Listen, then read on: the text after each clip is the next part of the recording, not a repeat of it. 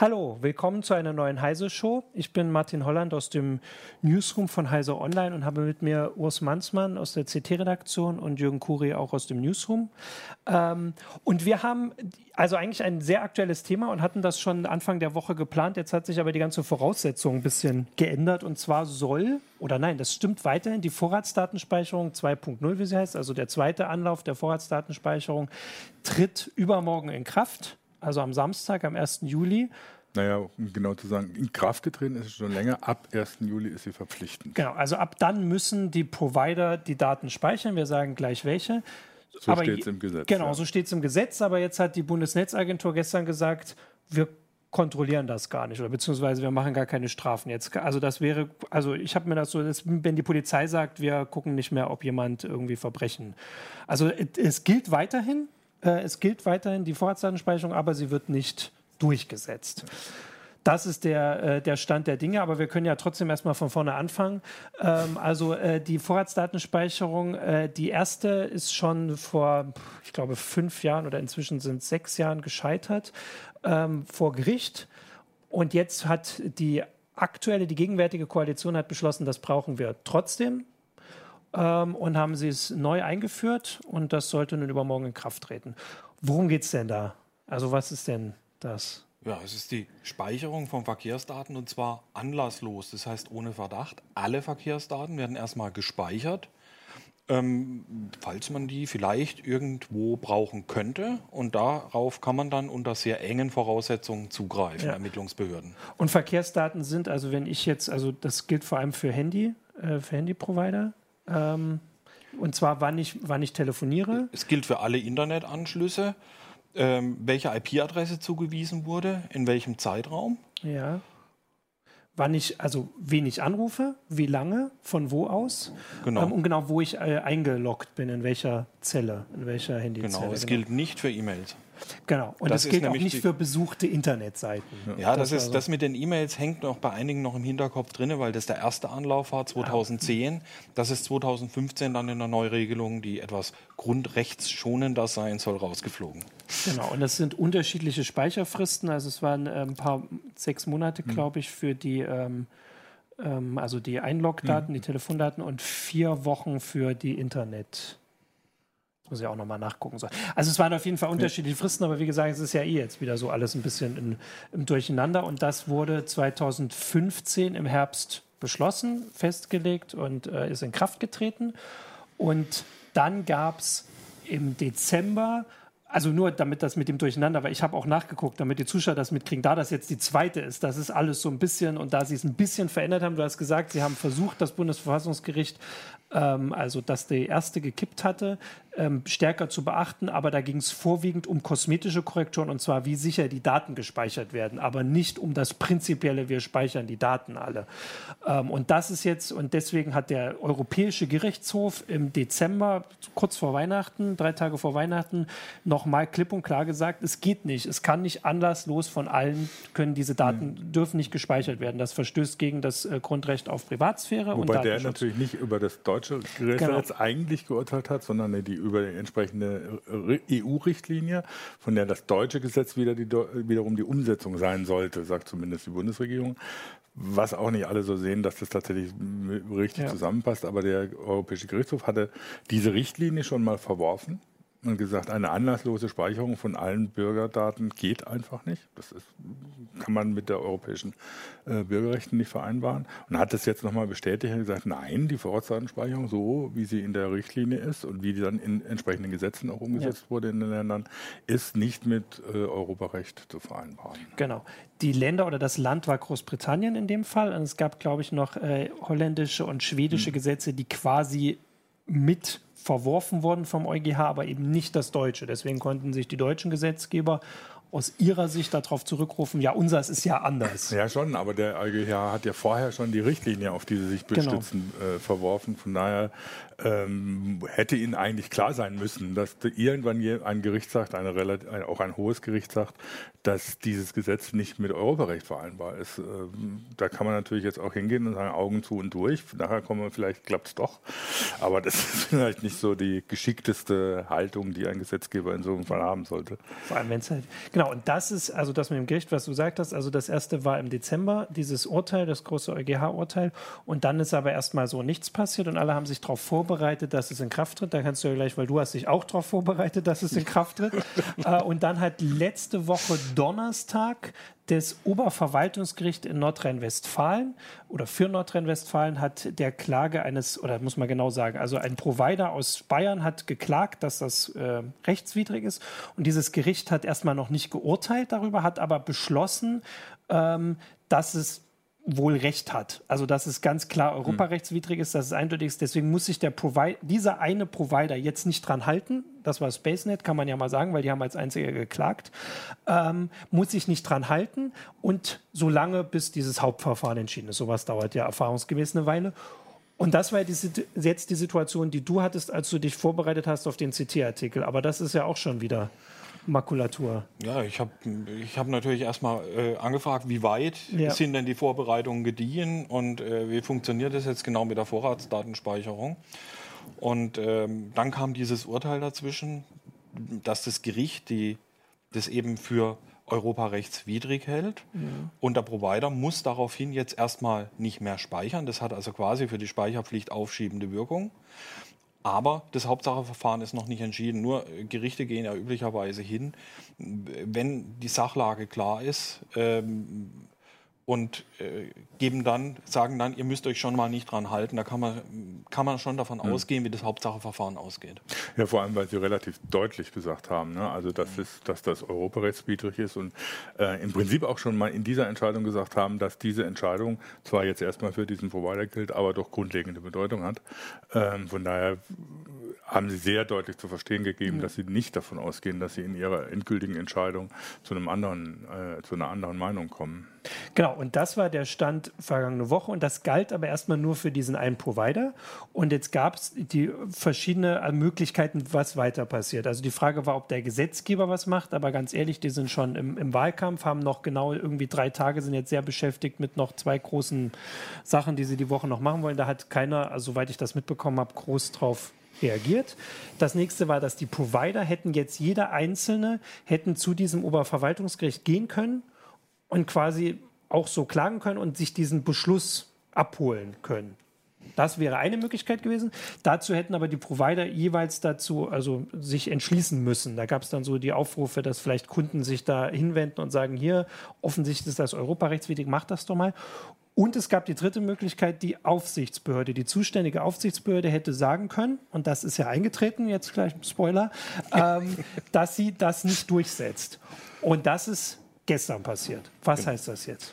Ja, das heißt, dass die Firmen, wenn sie denn wollten, die Vorratsdatenspeicherung vornehmen dürften. Die Rechtsgrundlage mhm. ist ja da, aber sie müssen nicht. Das ist, also um, um eine Analogie aus dem Verkehrsbereich, das ist wie wenn ein 50er-Schild dasteht und die Polizei sagt, fahrt doch so schnell ihr wollt, wir kontrollieren hier nicht und es passiert auch ja. nichts, wenn ihr zu schnell fahrt. Und so sagt die Bundesnetzagentur, ihr müsst nicht speichern, wenn ihr nicht speichert, unternehmen wir nichts.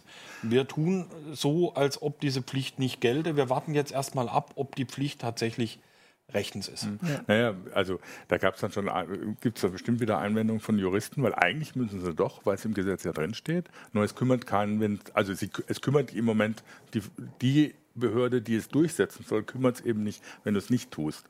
Ähm, das ist ja auch immer, also so, so, eine, so eine, wir haben ja, gab es auch Proteste von Juristen, wir haben ja geschrieben, äh, Bundesnetzagentur setzt Vorratsdatenspeicherung aus.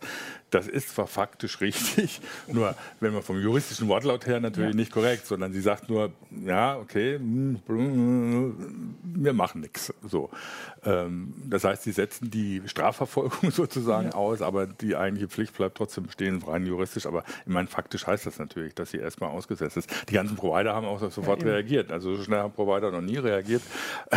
in meiner, Inner, soweit ich mich meiner Journalistenkarriere ja. erinnern kann, äh, innerhalb von Minuten teilweise. Ne? Ja, innerhalb von Minuten, Stunden, alle gesagt, Ja, prima. Wir machen keine Vorratsdatenspeicherung, weil die Provider, äh, da sind die Kunden und die Provider sich einig, sie wollen eigentlich, eigentlich keine Vorratsdatenspeicherung, denn sie haben ja nichts davon. Das kostet nur Geld und ja. ist sehr, sehr aufwendig. Genau. Ähm, genau, das ist jetzt der Stand der Dinge. Also die Provider, die Großen, haben alle gesagt, dass sie das nicht machen. Und jetzt gibt es natürlich ähm, verschiedene Diskussionen. Also ich habe auch gerade noch mal geguckt, also es gibt Bundestagsabgeordnete und damit ja Gesetzgeber, über die wir von geredet haben, die haben gesagt, also ich kann ja mal zitieren, das war der Herr Ulrich aus Augsburg, ein, ein CSU-Abgeordneter, der sagt, die Aussetzung der Vorratsdatenspeicherung durch die Bundesnetzagentur ist anmaßend. Ein solcher Schritt stünde nur dem Gesetzgeber selbst zu. Das jetzt, also, aber es ist ja, also rechtlich ist ja alles korrekt. Also die Bundesnetzagentur sagt, wir haben die, also die haben ja auch explizit auf dieses Gerichtsurteil sich bezogen, haben gesagt, das ist so klar, dass wir davon ausgehen, dass das, oder dass davon auszugehen ist, dass das Gericht am Ende auch sagt, ist eine ganz schwierige Lage für die Bundesnetzagentur. ja. Es ist wirklich knifflig, weil auf der einen Seite soll sie das Gesetz durchsetzen, mhm. auf der anderen Seite gilt natürlich auch Europarecht ja. oder auch Verfassungsrecht als äh, direkt geltendes Recht. Und die sind jetzt da im, äh, in der Zwickmühle, weil das eine was anderes sagt als das andere. Und haben sich dann dazu entschieden, sich äh, abzuwarten, bis dieses Hauptsacheverfahren entschieden ist, von dem eigentlich schon klar ist, in welche Richtung ja. es geht. Ja, man kann ja schon auch ein bisschen darauf hinweisen, dass äh, also ein Gesetz ist ja nicht erst dann wirklich rechtswidrig, wenn das ein Gericht sagt. Also das, die, dieses Verständnis Doch. von. Natürlich, aber deswegen, das Gericht entscheidet ja später, dass man sich dann rechtswidrig verhalten hätte. In dem Fall der. Nee, du hast dich dann nicht rechtswidrig verhalten, weil du hast dich erstmal an das Gesetz gehalten, nur dieses Gesetz wird dann halt nachträglich äh, als ungültig erklärt. Damit hast du dich nicht rechtswidrig gehalten. Okay. Also das, das wäre ein Ding, wenn ich mich an Gesetz halte und dann wird es irgendwann aufgehoben, dann werde ich dafür noch bestraft, dass ich mich an Gesetz gehalten habe. Das wäre irgendwie, ginge irgendwie nicht. Also es ist tatsächlich ein schwieriges Problem. Also weil eigentlich kann die Bundesnetzagentur natürlich nicht selbst entscheiden, ob ein Gesetz rechtswidrig ist oder nicht. Diese Befugnis hat sie als Behörde ja, genau. nicht. Das hat nur der Gesetzgeber oder die Gerichte. Und dieses Gericht hat eben eine Einzelfallentscheidung getroffen, von dem sie sagt, das hat grundlegende Bedeutung, aber es ist eine Einzelfallentscheidung. Das heißt, rein juristisch hat der Herr Ulrich natürlich recht. Die Bundesnetzagentur kann nicht entscheiden, ob die, dieses mhm. Gesetz über, über die Vorratsdatenspeicherung rechtsmäßig ist oder nicht. Sie hat sich auch eben an die Rechtslage eigentlich zu halten. Auf der anderen Seite, wenn sie das jetzt durchgesetzt hätte und das Gericht sagt irgendwann, seid ihr bescheuert, das geht doch so mhm. nicht, äh, dann wäre sie, wär sie in noch einer schlechteren Position. Also das, sie, sie, da ist eine blöde Zickmühle. Ich hätte wahrscheinlich als Chef der Bundesnetzagentur genauso entschieden ja. und gesagt, nee, also das ist jetzt so deutlich, also da kann ich jetzt nicht hingehen und die Provider zwingen, dass sie, dass sie, dass sie das äh, umsetzen. Ich mache mich ja lächerlich. Äh, Vor allem, weil ein Gericht ja später sagen könnte, aber ihr hattet ja schon dieses Urteil vom Oberverwaltungsgericht, ihr hattet das EuGH-Urteil, euch muss ja eigentlich klar gewesen sein, dass es zumindest Zweifel, ja, ja. Zweifel gibt, starke Zweifel. Genau. Also wie gesagt, also ja. so die, die, Argumentation von Herrn Ulrich oder anderen CDU, CSU-Abgeordneten ist nicht ganz von der Hand zu weisen, dass die ne-, Netzagentur sich da möglicherweise was anmaßt, was ihr nicht zusteht. Auf der anderen Seite ist es ganz gut, dass sie sich das angemaßt hat, weil die Vorratsdatenspeicherung ja so extrem umstritten ist, dass man solche Gerichtsurteile nicht einfach so ignorieren kann, als wären sie nicht, nicht gefällt worden. Genau, wir haben jetzt äh, auch natürlich schon ein paar Fragen. Also äh, Zuschauer, bitte fragt uns auf YouTube, ähm, Facebook, Twitter gucken wir und zwar fragt auf äh, KKWSA auf äh, YouTube, äh, kann die Bundesregierung dieses Gesetz irgendwie umgehen, sodass die Vorratsdatenspeicherung wieder in Kraft tritt? Also wie wir es jetzt gerade gesagt haben, naja, es ist ja, es ist ja jetzt kein Gesetz, sondern das, was jetzt, jetzt kommt die Justiz, die, genau, die Rechtsprechung ja.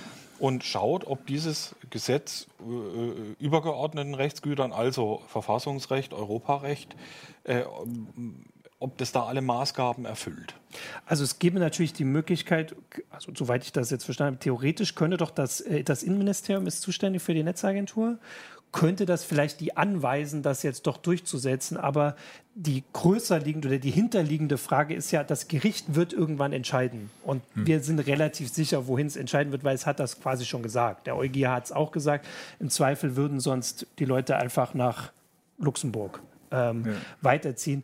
Das heißt, dieses Gesetz also so war ja auch meine, meine Frage, die ich in der Überschrift gesetzt habe. Eigentlich ist das damit gegessen. Also nach allem, ja, noch nicht, noch nicht ganz, aber äh, es ist erheblich, erheblich am Wackeln jetzt. Ja. Aber natürlich kann die, wenn dieses Gesetz tatsächlich verworfen wird, das heißt jetzt von, von deutschen Gerichten, sei es vom äh, Europäischen Gerichtshof, sei es vom Bundesverfassungsgericht nochmal, ähm, kann natürlich die Regierung, wie sie es jetzt eben schon mal, mal gemacht hat, ein neues Gesetz auflegen und eine Vorratsansprechung 3.0 machen wie immer die dann aussehen mag. Also der EuGH hat relativ deutlich gesagt, dass eine anlasslose Massenspeicherung nicht möglich ist. Ja. Das heißt, sie müssten sich dann was überlegen. Es gibt natürlich immer es gab schon bei der ersten Fassung gab es ja schwere Zoff zwischen, zwischen damals FDP und CDU, wo die damalige Justizministerin Leuthäuser Schnarrenberge immer auf Quickfreeze ausgehen wollte. Das heißt äh, eben keine anlasslose Speicherung, sondern dass du Vorrichten triffst, dass, wenn es einen konkreten Verdacht gibt, ein konkretes Ermittlungsverfahren, dass du in dem Moment sagst, hier Provider, wir haben die und die Leute, wir wollen die Daten von denen ja. haben und dass er in dem Moment anfängt, die Daten von diesen Leuten zu speichern. Das wäre nach Ansicht aller Juristen, die ich so kenne, auch mhm. sowohl vom, vom EuGH wie vom Bundesverfassungsgericht nicht zu bemängeln. Sowas könnte man natürlich machen. Das hätte man jetzt aber auch schon lange machen ja, können. Eben. Das also ist, es ist ja jetzt so, dass ähm, es geht halt eben immer um die massenhafte, anlasslose Speicherung, die ja so grundsätzlich andere Herangehensweise ja. ist. Genau, also äh, eine andere Frage äh, oder ein Hinweis noch ist, also das Bundesverfassungsgericht muss jetzt auch kurz überlegen, das jetzt wird jetzt hier äh, quasi vorausgesetzt, hat dieses Mal die direkte Klage abgelehnt. Ist das kein Indikator, dass es nun doch eher für diese Speicherung ist? Das kann ich nicht. Also erstens gibt es gerade wieder neue Klagen. Also genau. die FDP und die Piraten haben neue Klagen gegen diverse Überwachungsgesetze äh, in Karlsruhe eingereicht. Muss man sehen, wie, wie, da jetzt entschieden wird. Auf der anderen Seite kann Karlsruhe natürlich sagen, ja gut, äh, diese Frage ist eigentlich schon längst auf europäischer Ebene entschieden. Da mischen wir uns jetzt gar nicht mehr ein. Da, das ist halt so. Ne? Wir haben selber schon mal was dazu gesagt. Ähm, das EuGH hat es auch nochmal deutlich gesagt. Karlsruhe muss solche Klagen nicht annehmen, wenn sie der Ansicht sind, dass ein eigentlich die Rechtslage klar ist. Ne? Ähm, auf der anderen Seite können Sie natürlich jetzt mit den neuen Klagen sagen, ja, wir nehmen uns das nochmal vor, gucken ja. eben auch nochmal auf die europäische Rechtslage, schauen an, was der EuGH da entschieden hat. Das Bundesverfassungsgericht hat ja selbst auch schon immer wieder Klagen dem EuGH vorgelegt, ja. wenn es um Europarechtsfragen ging, die sie dann selber nicht so entscheiden wollten, konnten oder sonst was. Ähm, das kann sich noch lange hinziehen. Aber ich würde sagen, in beiden Fällen ist davon auszugehen, dass äh, weder die, gut, man muss dann gucken, wer die nächste Regierung stellt, ob die das genauso verteidigen wollen, aber im Moment sieht es so aus.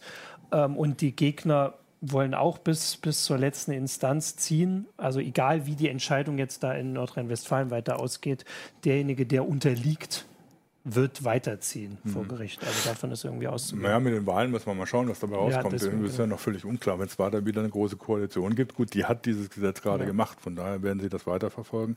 Sowohl FDP wie Grüne und die Linke auch haben sich natürlich haben sich entschieden gegen ja. dieses Gesetz positioniert. Das heißt, wenn es irgendwelche anderen Konstellationen gibt, sei es Jamaika, sei es Rot-Rot-Grün, sei es sonst was, ähm, dann wird es natürlich schwieriger auch auf der politischen Ebene. Aber das muss man abwarten, wie die Bundestagswahlen ausgeht. Das ist also man kann es ja, also ich habe vorhin nachgeguckt, also die erste Vorratsdatenspeicherung wurde auch von einer großen Koalition mhm. ähm, beschlossen. Also das ist ja zumindest auch mal ein guter Ratgeber oder Ansatzpunkt, wenn es dann hier äh, zu den Wahlen geht.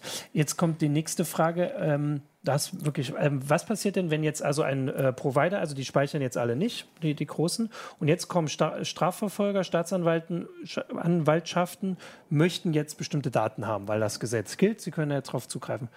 Was passiert? Also die kriegen dann keine Daten. Ja, das ist eine gute Frage. Das ist genau diese rechtliche Unklarheit. Ne? Also ähm, SpaceNet ist auf der sicheren Seite. Ja. Der hat, die haben vom Gericht gesagt, Gericht gesagt gekriegt, nee, ihr müsst nicht. Die anderen haben jetzt gesagt gekriegt, ja, eigentlich müsste er schon, aber wir tun nichts, wenn mhm. er es nicht tut. Das kann natürlich jetzt eine Staatsanwaltschaft, die keine Daten kriegt, die sie für eine Ermittlung benötigt, ganz anders sehen. Und dann sagen, ja, jetzt kriegt er aber eins auf den Deckel, weil ihr hättet ja mhm. speichern müssen. Ähm, ob sie das tun werden, ist eine andere Frage. Also das glaube ich erstmal nicht dran. Also das müsste schon sehr äh, harter Knochen an Staatsanwaltschaft sein, der sowas macht. Auf der anderen Seite haben die Provider ja immer noch die Möglichkeit, jetzt in aller mhm. Ruhe beim Gericht zu sagen, hier, wir möchten auch so einen Beschluss haben, den sie dann wahrscheinlich auch kriegen würden. Äh, ja. Und dann wären sie auf der sicheren Seite. Genau. Äh, dann noch eine andere Frage. Äh, wenn die Provider alles speichern und die Behörden dann irgendwann auf die Daten zugreifen, was passiert denn eigentlich, wenn man in den Daten einen Trojaner oder Virus versteckt? Das klingt ganz lustig, aber wir können ja da gar nichts verstecken. Also das sind ja, wir haben es ja vorhin gesagt, es geht gar nicht um Inhalte. Also es werden weder Inhalte von E-Mails noch von Seiten, die ich besucht habe, sondern nur Metadaten. Also Sachen, über Sachen, die ich mache. Telefonnummern, IP-Adressen, da kann ich keinen, nee, da kann ich keinen Schadcode drin äh, verstecken. Ja. Sag das nicht so, vielleicht kannst du genau richtig sag, anrufen, dass genau, du irgendwie die. die naja, sag, sag, ich sage das nicht auch deswegen, man weiß, also wenn man sich anguckt, was in letzter Zeit so an Trojaner unterwegs ja. gewesen ist oder so. Ähm, die, ich finde die Frage nämlich berechtigt. Äh, es ist erstmal so, dass die Provider einen, einen Berg an Daten speichern müssen, den sie ja selber gar nicht mehr überblicken, dann wenn zwölf Monate an an, an äh, Verbindungsdaten, ja, ist ein Riesenhaufen Berg. Und es bricht jemand in dieses System ja, ein und das, versteckt da was stimmt, drin. Ja. Du hast halt bei so, einem bei so, einer Speicherung immer das Problem, dass diese Möglichkeit besteht. Ähm, und der Effekt wäre dann tatsächlich lustig zu beobachten, was dann passiert, wenn dann eine Staatsanwaltschaft solche Daten kriegt und dann ihr ganzes System infiziert wird. Möchte man sich nicht unbedingt vorstellen, weil die Staatsanwaltschaften oder die Gerichte ja eigentlich schon ganz gut ist, wenn die gut funktionieren mhm. und auch ihre IT gut funktioniert. Aber diese Gefahr besteht natürlich grundsätzlich. Das ist ja das ist ja, wenn man sich diese, diese staatlichen Maßnahmen in letzter Zeit anschaut, von Netzwerkdurchsetzungsgesetz über ähm, Staatstrojaner, was jetzt ein, ein, äh, eingeführt wurde, äh, bis hin zur Vorratsanspeicherung, ist ja immer damit verbunden, dass der Staat Überwachungsmethoden einführt, die zusätzliche Risiken äh, ja. für, den, für den Bürger oder auch für die IT-Infrastruktur des Landes ergeben. Beim Staatstrojaner ist es ganz deutlich. Ne? Das heißt, da werden Lücken offen gelassen, damit der Staatstrojaner reinkommt oder ähnliches. Ähm, bei äh, auch, dass der Staatstrojaner in falsche Hände gerät, ist ja auch nicht von der Hand mhm. zu weisen. Man hat es ja an den NSA-Tools äh, äh gesehen. Ähm, die dazu genutzt wurden, um dann die Verschlüsselungstrojaner zu bauen äh, oder äh, einzuschleusen. Äh, und das kann natürlich bei sowas wie der Vorratsdatenspeicher auch passieren. Und das ist eine Sache, die, glaube ich, noch nicht so richtig in das Bewusstsein der Sicher der, im Bewusstsein der Netzpolitiker schon drin ist, aber im Bewusstsein der Sicherheitspolitiker leider nicht. Und das sind äh, doch in der Regel verschiedene Personen. Also man muss aber zumindest sagen, dass auch wenn wir wissen, man kann nichts so sicher machen, dass wirklich niemand einbrechen kann, das ist ja das, was die ganze Zeit gepredigt wird. Aber das waren ja nur Korrekturen, die, äh, die der Bundestag gemacht hat im Vergleich zur ersten Vorratsdatenspeicherung, mhm. hat genauer festgelegt, dass zum Beispiel die Sachen in Deutschland gespeichert werden müssen, auch aus verschiedenen Erfahrungen, weil alle anderen das natürlich haben wollen, äh, und wie es gespeichert werden muss. Also nicht, dass es jetzt äh, wirklich sicher ist und vor allem, wenn diese Daten sind ja ein unfassbarer Schatz, den, mit dem, also über, für den Verbrecher und wahrscheinlich auch andere Regierungen viel Geld bezahlen würden oder viel Ressourcen reinstecken würden. Aber das war ja ein Teil, wo sie was machen konnten, weil an der grundlegenden Sache, wir speichern anlasslos von allen Menschen wollten sie ja hm. offensichtlich mhm. nichts ändern. Deswegen haben sie das gelassen, haben bei den anderen fast wortgleich Sachen übernommen, die das Bundesverfassungsgericht reingeschrieben hat. Nur das ist halt prinzipiell die große Kritik ist ja jetzt auch nicht, dass, also das Gericht hat ja nicht gesagt, ihr speichert die Sachen mhm. nicht sicher genug, sondern ihr überwacht anlasslos. Genau, also das war schon so ein Punkt, wo sie versucht haben, was zu machen, auch wenn es nicht gerecht hat. Wie ist denn das bei den Providern? Du hast ja nun angefangen zu recherchieren, dass du gucken wolltest, wie, wie viel kostet die das denn? Also kann man das, oder hättest, ja doch, sie haben ja schon, das meiste ja, haben sie wahrscheinlich ausgegeben. Die, die, meisten Provider haben da gar nicht so viel zugesagt. Das war äh, die Telekom, die von insgesamt, ich glaube, 15 Millionen gesprochen hat. Okay. Ähm, der ECO hat mal vor zwei Jahren von branchenweit 600 Millionen mhm. äh, Euro gesprochen, wobei man das natürlich nicht äh, eins zu eins umlegen kann. Je größer der Provider, desto günstiger wird es für ihn mhm, pro Kunde. Ja. Also äh, die Zahl, auch wenn die bei der Telekom jetzt da äh, im Vergleich zu niedrig ist, heißt es nicht, dass die andere Schätzung falsch mhm. ist. Und das kostet Geld und das müssen wir auf dem einen oder anderen Weg zahlen. Ja. Wir müssen es natürlich auch, zahlen, wenn die Provider hingehen und sagen, ja, hier habt ihr ein Gesetz gemacht, das Verfassungsgericht äh, verworfen hat, jetzt wollen wir das Geld wieder. Ne? Also, äh, dann zahlen wir es aus der anderen Tasche. Äh, das heißt dann letztlich der Steuerzahler. Aber ich meine, das ist natürlich, würde ich an, aus Sicht der Provider natürlich auch so machen. Die haben die schon die ganze Zeit gesagt, ey Leute, überlegt euch, was ihr tut. Ne? Das kostet irgendwie Millionen und wir sind dafür, äh, müssen dafür Vorleistung treten. Und die Kosten müssen wir irgendwie wieder reinkriegen. Ne? Ja. Ähm, kommt auch ein Hinweis aus dem Forum, dass ähm, zahlreiche Provider exorbitante Kostenvoranschläge mhm. eingereicht haben. Also du hast ja gesagt, dass das vor mhm. zwei Jahren war halt eine immense Summe, die gesagt worden war von Vertretern.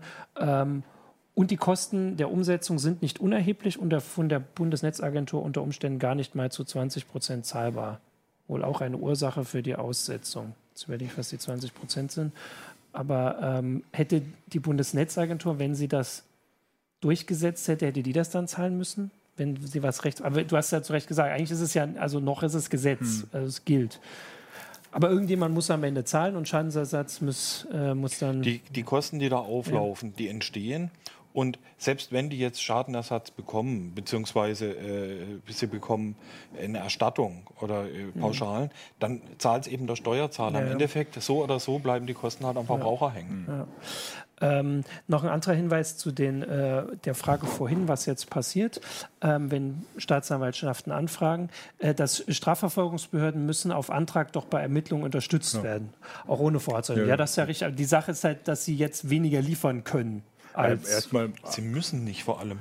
Nee. Sie müssen nicht liefern. Das heißt, wenn ja, ein Provider sich entscheidet, nicht zu speichern, aus welchen Gründen auch immer, beispielsweise aus Kostengründen oder aus Datenschutzgründen, ja. wo keine Daten sind, können sie auch ja. nicht gestohlen werden, dann kann er nicht dazu gezwungen werden. Nur die Vorratsdatenspeicherung, die zwingt dann eben ja, dazu genau, zu speichern. Dann sind Daten da, die rausgegeben werden müssen. Also die meisten Provider haben ja Daten über die Kunden, also über den, den Verlauf dessen, was der Kunde da in ihrem Netz macht oder so. Das fängt ja damit an, äh, müssen ja bestimmte Daten speichern, damit sie anzeigen können, dem Kunden anzeigen können, wie, wie viel zum Beispiel sein Mobilfunkvolumen er noch äh, offen hat oder ähm, ähnliche Geschichten. Andere speichern auch für bestimmte Sachen, um, um die Sicherheit der Systeme äh, gewährleisten zu können, dass man, das ist auch laut Datenschutzbeauftragten zum Beispiel für sieben mhm. Tage zulässig, dass der Provider die IP-Adressen speichert und denen du, du, die dir zugewiesen wurden, wurden, um eben die Sicherheit des Systems äh, gewährleisten zu können.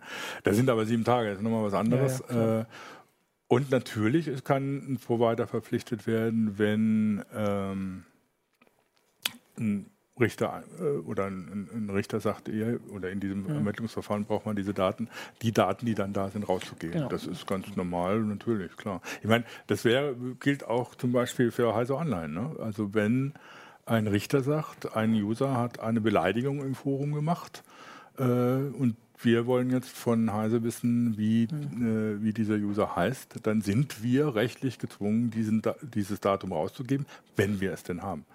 Ähm, und äh, wenn zum Beispiel dann die, IP, die, die mit IP-Adresse kommen, der ist unter dieser IP-Adresse angemeldet worden, wir aber diese IP-Adresse nicht gespeichert haben, dann haben sie natürlich mit Zitronen gehandelt. Ja. Ähm, kommt noch ein Hinweis nochmal aus YouTube, dass laut der Bundesnetzagentur gibt es Erstattung für Provider lediglich bei unbilliger Härte. Zitat, dies dürfe lediglich wenige von Existenznot betroffene Provider betreffen. Weil da würde ich jetzt auch sagen, das ist das, was die Bundesnetzagentur sagt. Im Zweifelsfall werden die Provider dann vor Gericht mhm. gehen. Ja. Und natürlich sagt die Bundesnetzagentur jetzt erstmal so was. Also die werden nicht sagen, ja, wir bezahlen euch alles, weil das wäre ja quasi das das Eingeständnis. Das ist dann, also das wird uns alles noch eine ganze Weile begleiten, aber vielleicht eher, das war jetzt, da kommen wir jetzt zur Ausgangsfrage, eher als Geldfrage und was jetzt mit dieser, ähm, ja, mit diesem jetzt doch irgendwie gescheiterten Gesetz, also für mich sieht das jetzt schon so aus, was das noch für Konsequenzen haben wird. Weil ich habe auch nachgeguckt, also wir hatten das ist auch so typisch für die Vorratsdatenspeicherung. Es war 2014, glaube ich, ist das erste Gesetz dann endgültig gescheitert. Ähm, da hat Peter Schaar bei uns, der war damals schon ehemaliger Datenschutzbeauftragter, hat einen Kommentar geschrieben, wo er gesagt hat, das war das Grab geschaufelt für die mhm. Vorratsdatenspeicherung. Ein Jahr später kam sie wieder. Also irgendwie sieht es so aus, also es geht nicht. Also die Gerichte, vor allem der EuGH, sagt immer ganz klar, das geht so mhm. nicht. Und dann machen zumindest bei uns, aber auch in anderen Ländern die Gesetzgeber sagen, ja, aber mhm. doch.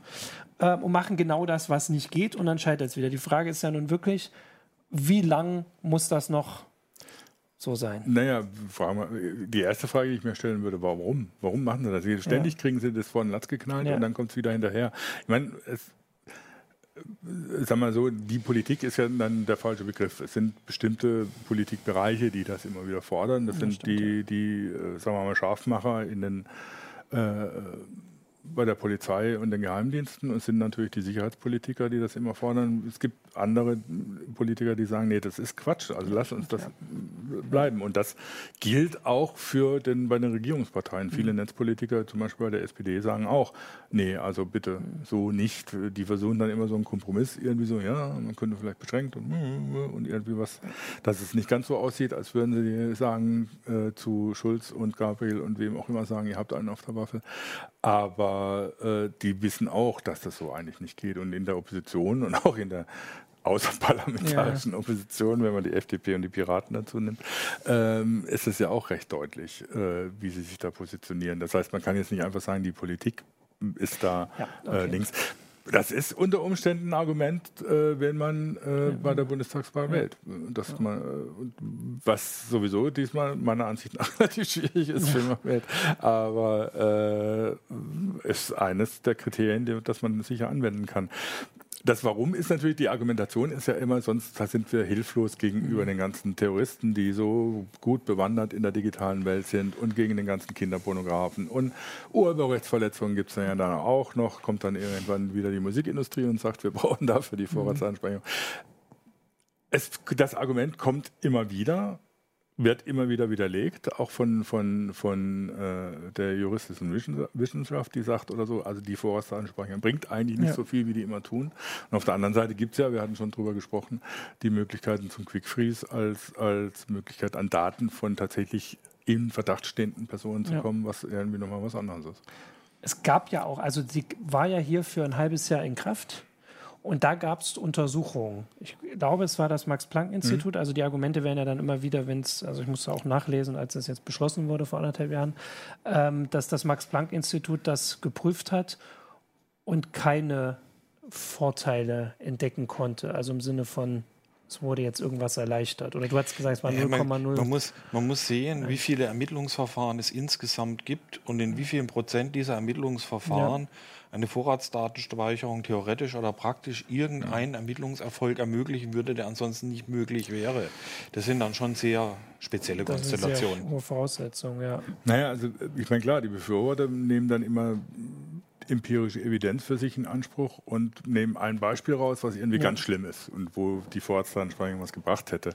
Ähm, das ja auch immer bedrückend ist, meistens. Ne? Und äh, wo man sagen muss, ja, okay, das ist, das ist zwar ein Argument für diesen Einzelfall, aber das Ding ist ja, will man jetzt wegen solcher Einzelfälle, die eben ein extrem im Promillebereich liegen, die gesamte Bevölkerung unter Verdacht stellen. Das ist das haben wir irgendwie auch schon beim ersten Mal schon so diskutiert. Das ist, bedeutet ein Paradigmenwechsel weg von dem Rechtsstaat zum ja. Präventionsstaat, der eben ja. erstmal sagt, jeder ist verdächtig, jeder hat Dreck am Stecken und deswegen sind, äh, betrachten wir ihn als Verbrecher, bis, er, bis das Gegenteil ja. bewiesen ist. Und das ist was anderes, als wie der deutsche oder der demokratische Rechtsstaat bislang funktioniert hat.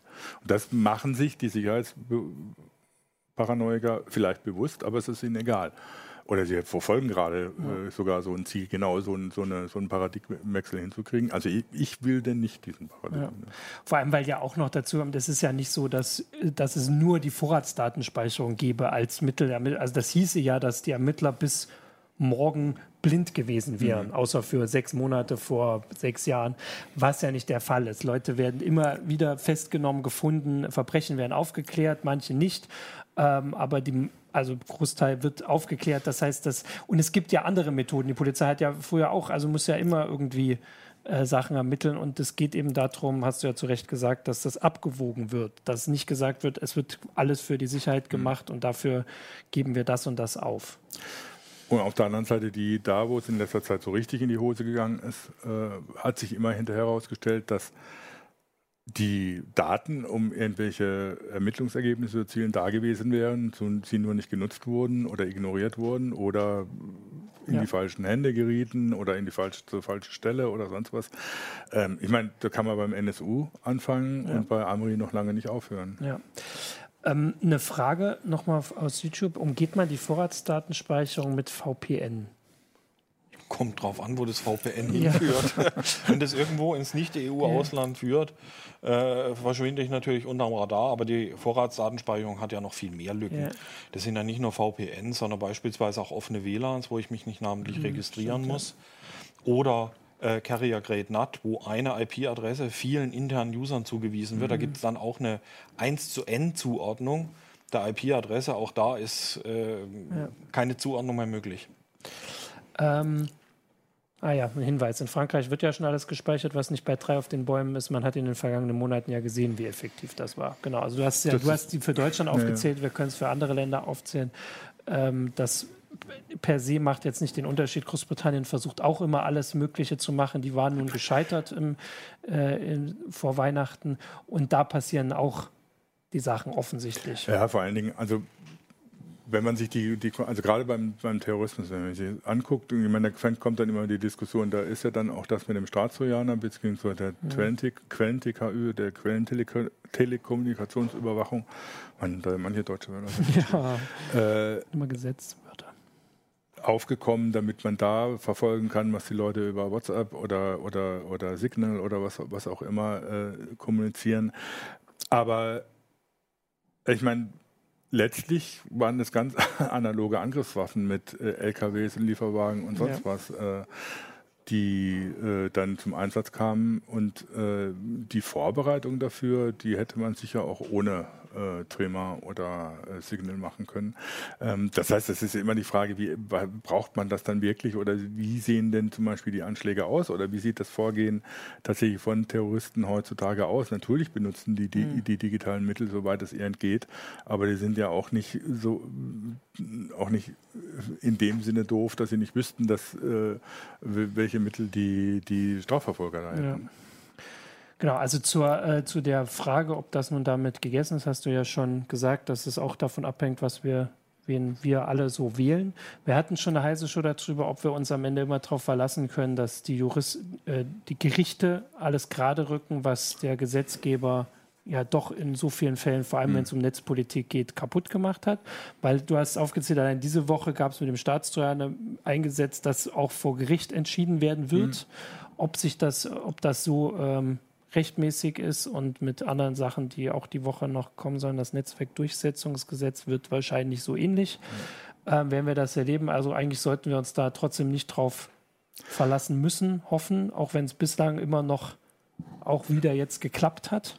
Naja, also es ist, ist irgendwie so auch ein bisschen absurd, wenn man äh, von dem, in einem Rechtsstaat lebt, der eigentlich von dem Prinzip der Gewaltenteilung ja. lebt und sich dann immer nur auf eine der Gewalten ja. sozusagen verlassen kann, äh, beziehungsweise verlassen muss und auch nicht weiß, ja. Äh, man hat es auch in, in den USA gesehen, es hängt ja auch immer davon ab, wie die Gerichte zusammengesetzt sind oder nachher kommt das Bundesverfassungsgericht auch irgendwie in in anderes Fahrwasser ja. und dann ist man auch verloren. Also äh, man kann sich eben nicht auf so auf die eine Seite verlassen, sondern muss natürlich schon immer selber laut werden, ja. um es mal so zu sagen. Und natürlich auch äh, so, Sachen wie äh, Entscheidungen, wenn man wählt, davon abhängig machen.